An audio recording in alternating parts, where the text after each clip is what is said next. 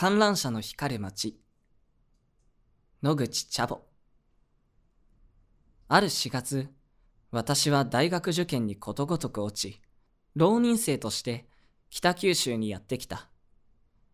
勉強に本腰入っていなかったのは自覚できていたので落ちたことに意義は挟めない。しかし周りの友達がみんな大学生になる中でもう一年遠回りをするというのはとても惨めで不安で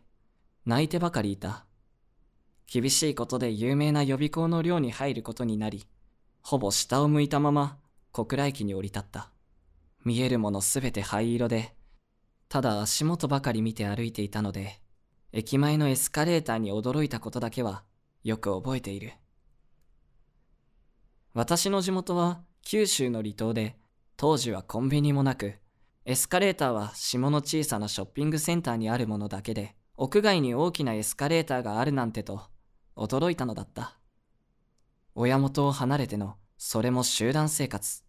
寮自体も古く5階建てエレベーターなし。風呂トイレ冷蔵庫共同。自室は5階そしてルールは厳しく好きさえあれば勉強せよという雰囲気。惨めさや不安に緊張感も加わり一日をこなすのにも疲れてしまった。予備校と寮の往復の日々で駅前で人にぶつからないよう多少前を見て歩くようになったがまだまだ景色は灰色だった。階段を5階まで登るのは毎日のことながら苦労しなぜ下の階じゃなかったのかと思っていた。ただ一つだけいいことがあった。屋上にすぐに出られてそこから観覧車を眺めることができたことだ。夜にはその観覧車は七色の光を輝かせながらそこにあったもちろん島には観覧車なんてない七色に光るものなんて虹か海か玉虫かそういった自然の淡いものにしかなかったから数秒ごとに色を変えながら高校と堂々と光る観覧車に街に出てきたことを実感し人工物の美しさに圧倒されて眺めていた。時間も良かった。夜の自習時間が終わり、消灯までのわずかな自由時間。歯磨きをしながら、その観覧車を眺めていると、ふっと光が消えてしまう。圧倒的な存在感を一気に消してしまうのだった。毎回ドキッとする。その瞬間がとても好きだった。動き続ける街に静寂が訪れたように感じ、一日の終わりを教えてくれる。もちろん、まだまだ街は休んでいないのだけど、今日は終わり、明日がやってくるよ、と伝えてくれているようで、私しかこの消える瞬間を知らないのだと思うと、不安な私の背中をそっと押してくれているように勝手に思っていた。夏頃には寮での生活にも慣れ、周りの景色にも色がつき始めた。島にはない大きな本屋で迷いながら参考書を買ったり、わっしょい100万夏祭りの花火を見て、寮に走って帰ったり、短い夏休みの閉寮前に、冷蔵庫を空にしないといけないので、アイスパーティーをしたり、勉強以外の思い出も色がついて残っている。街をもっと探検したいと思ったのも、夏が終わった頃からだった。島にはない手芸店や行列のできるパン屋さん、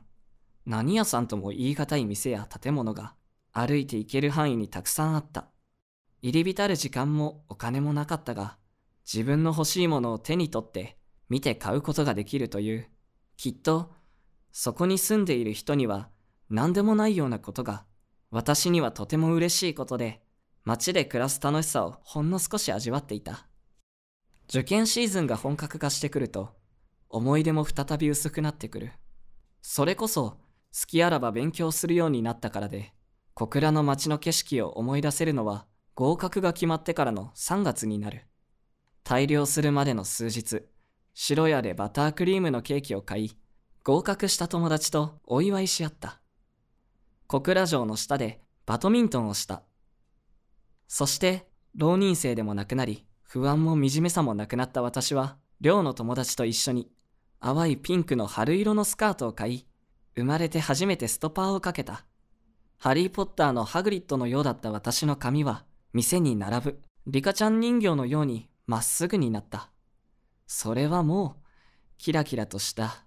未来を迎える準備を進めていった。そして大量の日。買ったスカートを履いて屋上に上がり、最後に観覧車を眺めた。昼だったので光ってはいなかったが、